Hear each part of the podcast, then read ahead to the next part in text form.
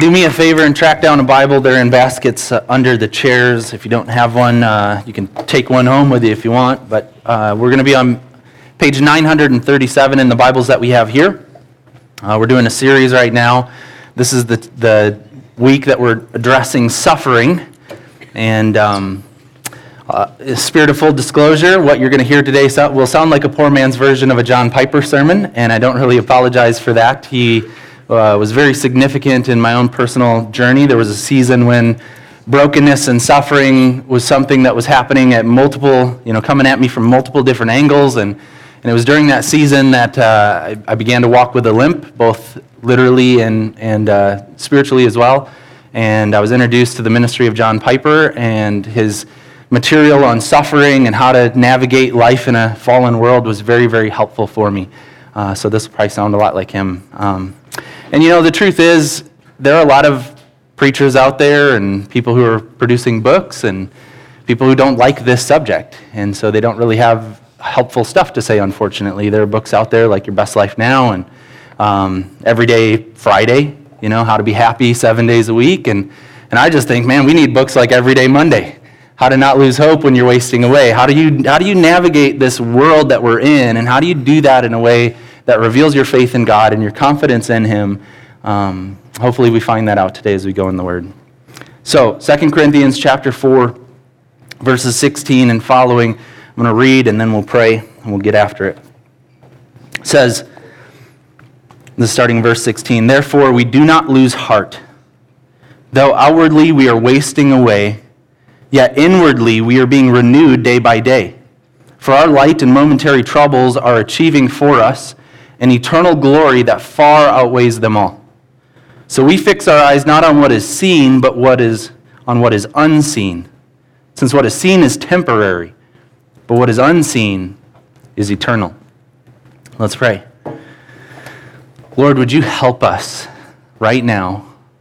Would you, by your Spirit, through your word, as we focus on your Son, would you help us to be people who can navigate life in a fallen world?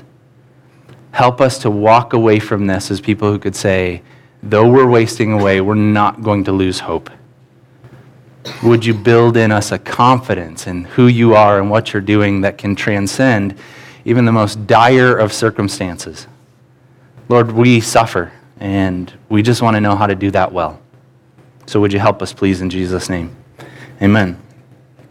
Not only do I think this is very, very important stuff, I think that addressing suffering is something that the church needs to do. In fact, when we had our teaching team meeting and we were looking at the calendar and we said, hey, there are three weeks here between series we have planned. What do we want to do here? And I said, hey, guys, what do you think about suffering? Like, this is where we're living. This is what our people are going through. And they said, yeah, that, that's cool. And, and as we kind of marched through the first couple weeks of it, is it's been so profound for so many people at all of our campuses that, that this week they were talking and they said, look, I think we're going to do this yearly. Like, we need a series like this yearly. We, we need, we'll keep coming back to it because it feels like such an important thing for us to be able to address. So I, I, think, it's, I think it's significant, but I also look at this subject and I take it very personally. Um, my dad, he's here this morning. He recently had his second back surgery in the span of three years, and it went really well. But you, look, you, know, you look at a situation like that, and you, you, as his body is getting older and struggling with you know, just, just life. And, and you look at that and you go, man, how do you not lose hope when you just have these surgeries on the calendar every few years? Recently, my mom had some sinus stuff going on. Um, and by the way, I've got a tickle in my throat, so I've got something going on too. So if I hack, I might have a coughing spell up here. but my mom had some sinus stuff going on, and they were looking into it, so they did scans. And uh, they were just trying to figure out, okay, what's going on here? What's the course of action? And while they were doing that, they found a, a tumor on her frontal lobe. And they quickly wanted to figure that out and go, okay, this is, this is something we need to look into. And, and by the grace of God, it's something they're not concerned with, and they're just going to monitor it. But you look at that and you go, how do you not, how do you not lose hope when it's, you know, one day you just kind of feel like you're stuffed up, and the next day you find out you've got a tumor on the front of your brain? How do you not lose hope when you go through, you know, like my father, my father-in-law Steve, he's not here this morning, but he's had a traumatic injury and it's affected his entire adult life. And you look at the limitations that that places on him and you go, how do you not lose hope? How do you not lose hope when things are that broken and desperate? And then I think about you guys, and you know, maybe it's just because I'm a pastor, but when I know all that's going on, how do you not lose hope? I mean, when I know the stuff you guys face on the regular, the, the stuff you're just ordinarily going through, and, and the different medical conditions that people are dealing with, and the different relational stress that's happening, and all this stuff, and you go, how do you not lose hope? How can you be somebody who's aware of the suffering in the world and personally going through it and, and, and be confident in God? And I, I hope this morning we find some things out about that. But let's, let's jump in. In verse 16, it says, Therefore, we do not lose hope. And so, Paul here is going to help us to understand what does it look like for a Christian to go through life as we find it and actually maintain confidence in God. First off, we see the situation. What, what we find out is that Christianity is able to be honest. It doesn't have to whitewash everything that's happening. It doesn't pretend that there aren't issues. It's, it's able to bring them forward and say, here's what's really happening. And even still, we are people who hope in God. It says in verse 16, though outwardly we're wasting away. Paul is saying, look, he's, he's well aware. The world as we know it is broken, and he personally feels like he is wilting, that he's wasting away. And he's, he's talking about this, and we'll look at some of the examples in his life, but, but he's somebody who's fully aware of suffering and fully aware of brokenness and fully aware of the condition of the churches that he ministered to. And he's saying, look, we're aware of this. Outwardly, we're wasting away. When he talks about that, he's, he's expressing that creation itself and human beings, we're, we're, we're not the way we're supposed to be. And it's falling apart. There's another place in the Bible where he explains it. I think it's very clear over there. It's Romans chapter 8. And he gives us this picture of the world as we find it. In Romans 8, verse 18, and then verses 20 to 23, he tells us there something very similar to what he's telling us here in 2 Corinthians. He puts it like this I consider that our present sufferings are not worth comparing with the glory that will, will be revealed in us. He says there's something that's going to come, but that's going to eclipse what we're presently going through. Uh, that what we're presently suffering will not be worth comparing to this glory that will be revealed. Verse 20 and following, it says, For the creation was subjected to frustration, not by its own choice, but by the will of the one who subjected it, in hope that the creation itself will be liberated from its bondage to decay and brought into the freedom and glory of the children of God. We know that the whole creation has been groaning as in the pains of childbirth right up until the present time. Here's what he's saying The world as you know it is broken. How we find creation is not how God intends for it to one day be. It's groaning, it's in pain, it's subjected to frustration, it's, it's got all kinds of different expressions where you look at it and you go, man, that is not ideal. Creation is broken, it is reeling from the effects of sin, and also we are broken as well. Humanity is broken. Look at verse 23. Not only so, but we ourselves who have the first fruits of the Spirit groan inwardly as we wait eagerly for our adoption to sonship, the redemption of our body. So the world is broken and we are broken. Uh, I know that's not a great message this morning, but it's just being honest. Uh, this is how we find it. We're in a situation where we are outwardly wasting away. The world is broken, we're broken. So that's why we find things like tsunamis. The world is broken. Waves that will crash through island villages and devastate everything. Um, or coastal cities that can tsunamis that come through and you go why does that stuff happen why why is there that degree of suffering in the world that we live in we find things like earthquakes. I remember when Ash and Court were one of the last planes to get off the ground in Haiti right before that earthquake hit that community. And you look at that and you go, okay, these people were struggling before that. They were, they were just trying to figure out life and, and get what they needed day to day, and now their entire community has been devastated and many lives were lost. And you look at that and you go, what is going on? And the Bible says, look, creation is broken.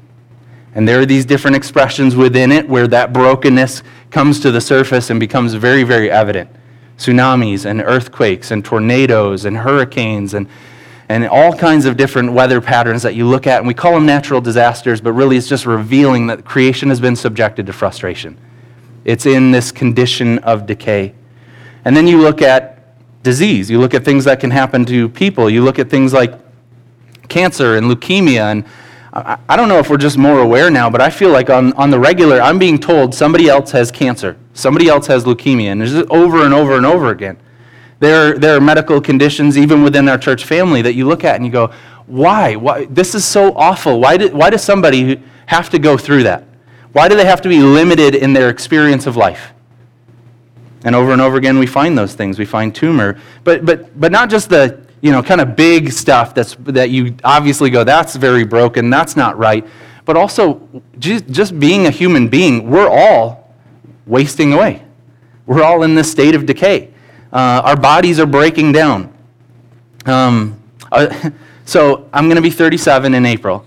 And I was thinking about, I'm not the same at 37 as I was when I was 17, right? And some of you guys, you like, this is very obvious for you. But I'm falling apart. And I love to skateboard and wakeboard and do these different action sports, but when I go to the park now, I have to be very careful. Like I go there and I'm like, if I take a spill, it could, I, I could be done for a long, long time. And in fact, I did last year. I fell onto a rail. I, I was doing a stunt. I fell on the rail, and they call it tacoing because you like fold over it and you look like a taco shell on a rail, and you're sliding down it. So I taco this rail, and I, I get up, and my ribs are so bruised, and I keep trying to ride, but I can't. And it, it kind of ends my season last year. And um, I'm like, oh man, this stinks. Like, I want to go out there, but even if I go, I can't have fun anymore because everything just hurts. And, you know, now everything hurts when your ribs are bruised. Like, sneezing is, you know, whew, it was not good. But then this week, I'm, I'm on Instagram and I'm watching this, this young pro wakeboarder, and he's doing a stunt. He, go, he launches from a ramp through the air over to a rail. It's probably 20 feet. He's launching through the air and he gets to the rail and he slips out and he tacos it. I'm like, ooh, looking at my phone. He tacos the rail and he's sliding across it. And then he gets to the end of the rail and he just stands up and he rides over and he hits the next rail. And I was like, come on, that's the difference between 17 and 37. If I do that, I'm dead. But he just bounces off of it. We're all falling apart. Some of you guys, I mean, you're further along than I am. I know I mistreated my body, but you know things are falling apart. You get injured when you sleep. You wake up and you're like, why does this hurt? I slept funny. But you know our bodies are falling apart. And so when he says we're wasting away, outwardly we're wasting away, if we're being honest, we just say, yeah, absolutely, we get it. We get it. The, the way that we go through life, we understand we are falling apart. And, and creation is falling apart, but I think there's another pressure too that maybe is even more devastating for us. And that's the pressure, not just of creation groaning, creation being frustrated, creation wasting away, but also the pressure that we feel on account of failed relationships. When, when people, when other human beings who should be able to love us and treat us with you know, dignity, instead they do harm to us. And, and, and I think that's mainly what Paul has in mind here. If you read up in earlier portions of this chapter, he's talking about that while he's doing ministry, there are people who are trying to make his life a living hell. And he's trying to figure out how to navigate that and do that well. But people can do harm to us, and sometimes that hurts even more. Let's look up at verses 8 and 9 where it says, We are hard pressed on every side, but not crushed, perplexed, but not in despair, persecuted, but not abandoned, struck down but not destroyed. These are relational terms. He's saying, look, there are things going on right now where people are trying to do us harm. And we're trying to navigate this experience. And, and so, what I want to suggest is sometimes our suffering comes because of physical ailment, but sometimes it comes because of relational ailment. There are things going on where you know this is broken. How they're treating me is not how it should be. I was talking to somebody it's been several years now. He, he was in the process of separating from his wife and uh, heading toward divorce. And I was meeting with him and saying, How, how, did, how did this happen? Like, what, what on earth transpired that this, you know, your wife that you fell in love with, that you, that you loved so dearly, that you've raised a family with, now you look at her and you go, I can't be around her. What happened? And he was honest, and I appreciated that about him. He said, Look, it got to the point where we were so unhealthy in how we interacted with each other, I couldn't sleep. He said, I, we were always fighting. We were always, there was no, you know, support for one another. There was no, you know, words of encouragement. There was no working as a team to try to figure things out. And he just said, look, it got to the point where I'm laying in my bed and I can't sleep because I worry if I roll over and she wakes up, we're going to get into it again. And he's just feeling that. He's like, I, I, have to, I have to get out of that. A relationship where there should be intimacy, where there should be friendship and, and the ability to confide in one another, it can become this place of conflict that's so unhealthy that you just feel like it's toxic and I need to get away from it. Relationships can be the place where we experience the most hurt. Somebody can be doing something, they can, you can find out they don't like you, and what they're doing is they're, they're talking to other people about you, they're slandering you, they're saying, I question their integrity. They, I question their motives. I question, and you're hearing that and going, You don't know my motives. You don't know my heart, and you're telling other people that maybe what I'm doing is questionable.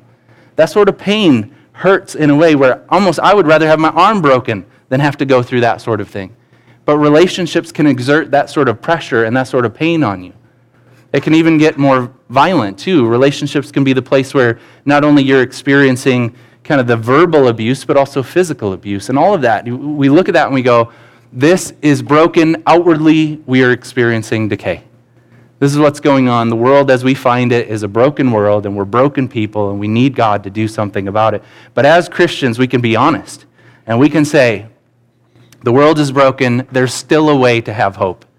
And my question is, how? How do we have hope even when we go through the brutal realities of life? This week I was meeting, uh, I met somebody in the office space whose daughter is going to go to Kenya this summer, uh, an adult daughter heading to Kenya. And I was talking to her and I said, man, she's going to get wrecked in a beautiful way. She's going to go there and see some things and experience some stuff, and she's going to come back a different person. Because I remember what it was like for me. And when you go there, you see it. It's all right there. The suffering, there's no hiding it. Here we try to sanitize it we try to pretend everything's okay when it's not. We try to clean everything up. There, it's just very obvious. You walk in, you go, this is not right. This slum is not okay. People living in a, you know, seven by seven hut with a bunch of people living in there. Their bed is a, you know, makeshift bed built out of salvaged wood, and their mattress is a piece of cardboard, and their, their divider between their sleeping quarters and their living quarters is a sheet. And you look at this and you go, this is not okay. This is broken. This isn't, this isn't right. They're suffering. I remember this young lady named Agnes. We were there and we, we found out about her because her daughter was a star student. And then one day became the poorest performing student in her class. And the ministry looked into it and they said, What's going on with her? And they found out that her mom was in the hospital and her 12 year old brother was taking care of her. And so we went to visit her, and here's what happened. Her name is Agnes, and she was dating a guy and broke up with him. And so when she was getting off of a bus one day, he filled up a little water bottle full of petrol. And when she got off the bus, he threw it in her face and lit her on fire. And her face was severely burned, and her chest was severely burned, her hands were burned from trying to block this thing. And, and so she was in a hospital and receiving subpar care. And the ministry said, We need to get you to a better hospital and give you whatever kind of care you need to get this addressed. And uh, we, we were going on a hospital call to visit her. I'd never met her before, but we're going there to pray. And I remember walking in there, and the whole thing was overwhelming. I mean, it's just it's kind of fuzzy to me even right now as I think about it. But going in there to pray with this girl, and I'm holding her hand, and I'm praying, and I'm angry. Like I'm looking at this, going, "Why does this happen?" There's no situation on the planet where this should ever be okay. And I'm praying with her, and as we leave, the thing that's haunting me, amongst everything else, was the fact that I was holding her hand so tight. And I just felt like, man, I'm, we're there to pray with her, and her hands are burned, and I'm holding her hand praying, and I'm, you know, just not even thinking about it, but I'm probably squeezing. And so I'm driving away from there. We're riding away in the bus, and I'm just thinking, man, how do you have hope in a world like that? How do you have hope when you know this is not some unique situation, but there's brokenness everywhere? Whether it's in a slum of Kibera in Africa or whether it's, it's in Machesney Park or in your home. How do you have hope? And I believe that we get some answers here. There's a process. Look at verse 16. Though we're outwardly fading away, yet inwardly, verse 16, inwardly we're being renewed day by day. There's this crazy reality that Christians are people who can acknowledge it's broken and we're fading and it's not right and it's not how it's supposed to be, but simultaneously, God is doing something. There's a newness that is now invading my very existence, and I'm being renewed from the inside out.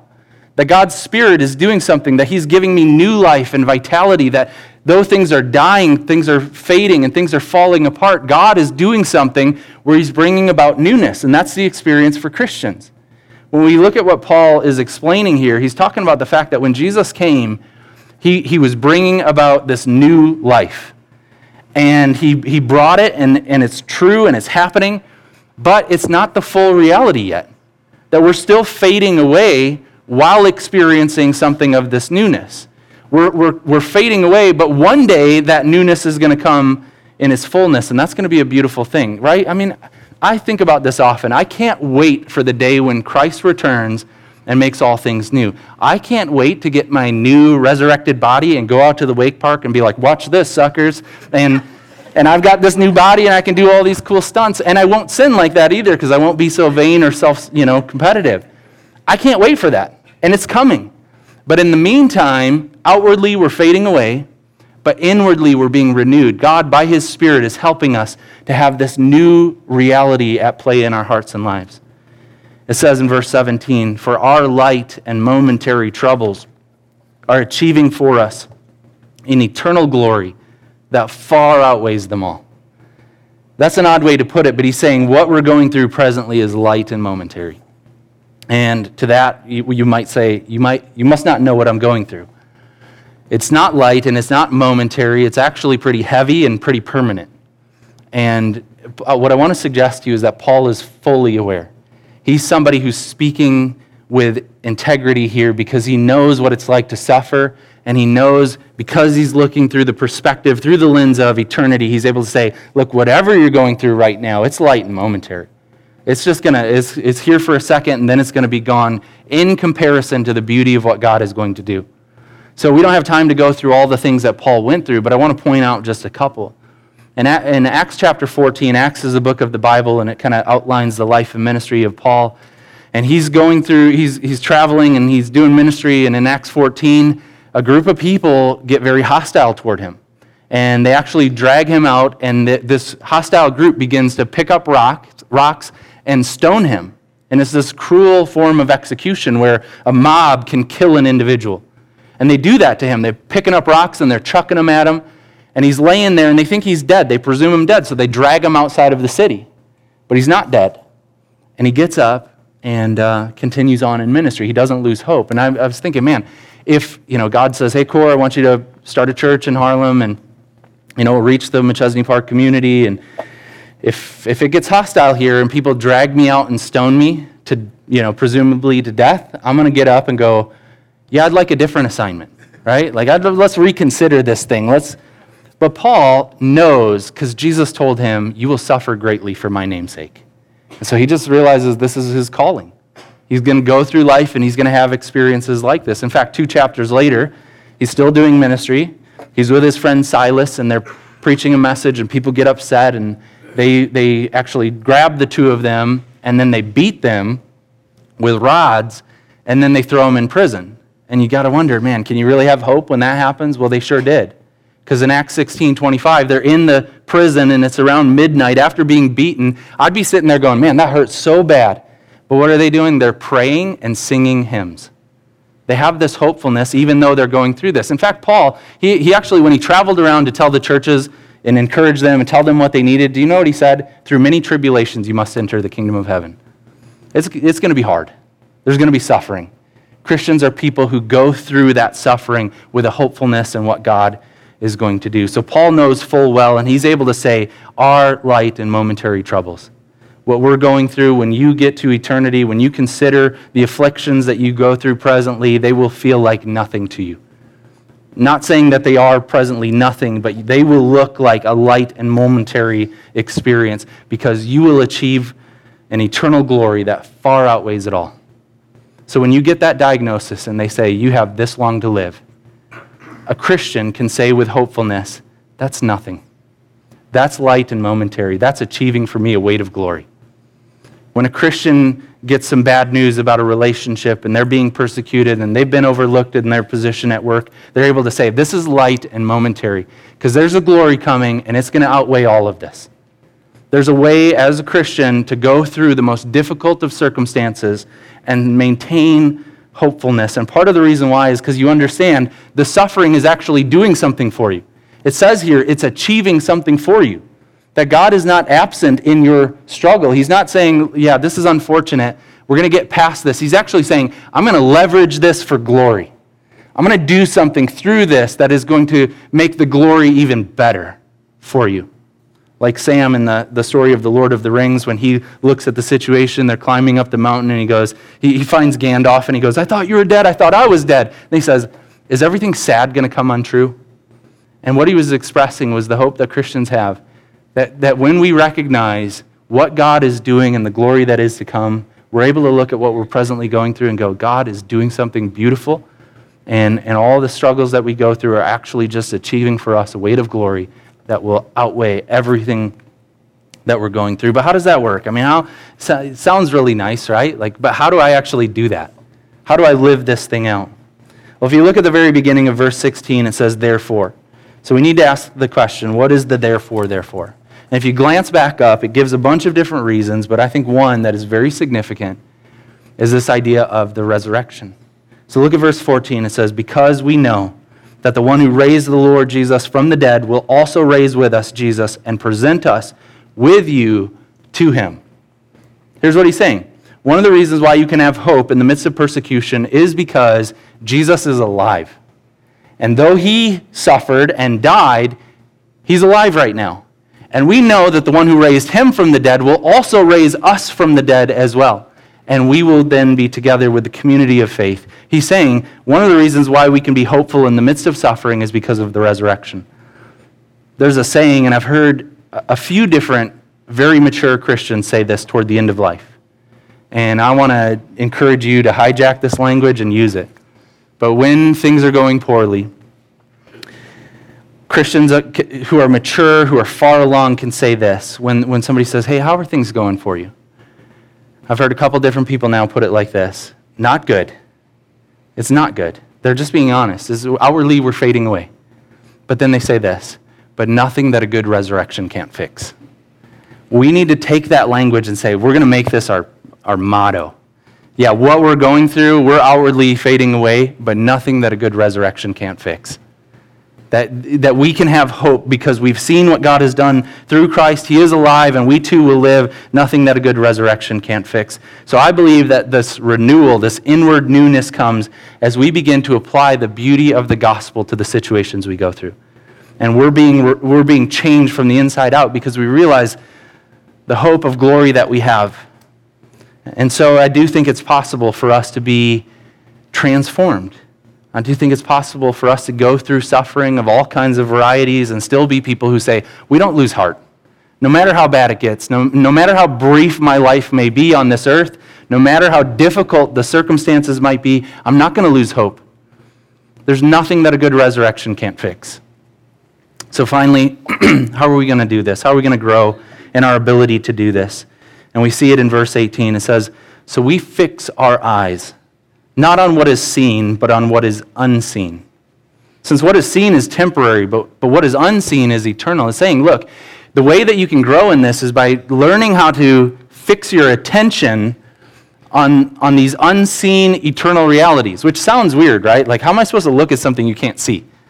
And it's kind of like those, um, remember those posters where there was a design on it and there was an image that was in the design and you had to look at it and stare at it and then all of a sudden it jumped out to you? I remember when uh, I first had my experience with one was with my older brother Brad and my two cousins. We were at grandma's house and we had one of these little illusion things and so I'm looking at it and they're saying, this is crazy, there's a unicorn on there. And I'm like, no, there's not. And I'm looking at it and I'm looking at it. I'm going, okay, I can't see this. And then I'm thinking, you guys are just pulling my leg. Like, you guys are just giving me a hard time. I'm the younger cousin and you guys are just giving me grief. And I'm looking at this thing and finally, you know, you like cross your eyes or something weird and all this. The unicorn jumps out. And you might be thinking, okay, I'm supposed to fix my eyes on something that I can't see. What, you want me to cross my eyes while I'm reading the Bible? What are you asking here, Core? And I think here's what it, here's what it means you, you begin to look at the beauty of what God has done in His Son. You begin to see this unseen reality of what God has done by sending His Son to die in our place and give us the hope of glory, the hope of resurrection. You fix your eyes on Him. Yeah, you can't, we're not going to walk out of here and see Him this afternoon at Beef-A-Roo, but we can fix our eyes on Him. We can learn to read the Bible and go, I don't just want to get information here, I want to see my Savior here. You can read the Bible and say, He's here. And, and though sometimes I don't see Him right away, I'm going to learn how to pray and read this thing so that every page and every paragraph shows me something about who He is and what He's done for me. Because there are times where people can read the Bible and it's all information. And Jesus said to a group of people who knew their Bibles very, very well in John 5:35, "You study the scriptures diligently because you think that in them you have eternal life." And Jesus says, "These are the very scriptures that testify about me." He's saying, if you want to fix your eyes on something that's unseen, learn to read the Bible and see Jesus there. Learn to see who he is and what he's done for you. And I think that if we will make that a habit, if we'll do that here at church and you'll do that as well at home, if you'll fix your eyes on Jesus, it changes your perspective. You will be renewed from the inside out and you will be able to say, I don't lose heart. I'm wasting away, but inwardly I'm growing in my confidence that God is doing something beautiful. He is going to take all of this stuff that I'm presently going through, and He, through it, is going to achieve a glory that will outweigh everything I go through in this life. That's beautiful. And I'm going to invite the band to come back up, and we're going to pray about that. But I pray that you would fix your eyes on our Lord and Savior and what He's done for you. Lord, we want to be honest. And so this morning there is brokenness. Brokenness abounds in here. And things are not the way they're supposed to be. And we're not going to try to whitewash it and pretend. We're going to, we're going to look it dead on and say, this is not right. These relationships are broken. My body's broken. This world that we live in is broken, but we do not lose hope because we have a Savior who suffered and died, but He's alive right now, and we too will, will live with Him. Help us, God, to fix our eyes on the beauty of what Christ has done, no matter what we're going through presently. And help us, God, to gain that perspective that we are achieving a glory that will outweigh every suffering that we're going through right now. Help us to believe that in Jesus' name. Amen.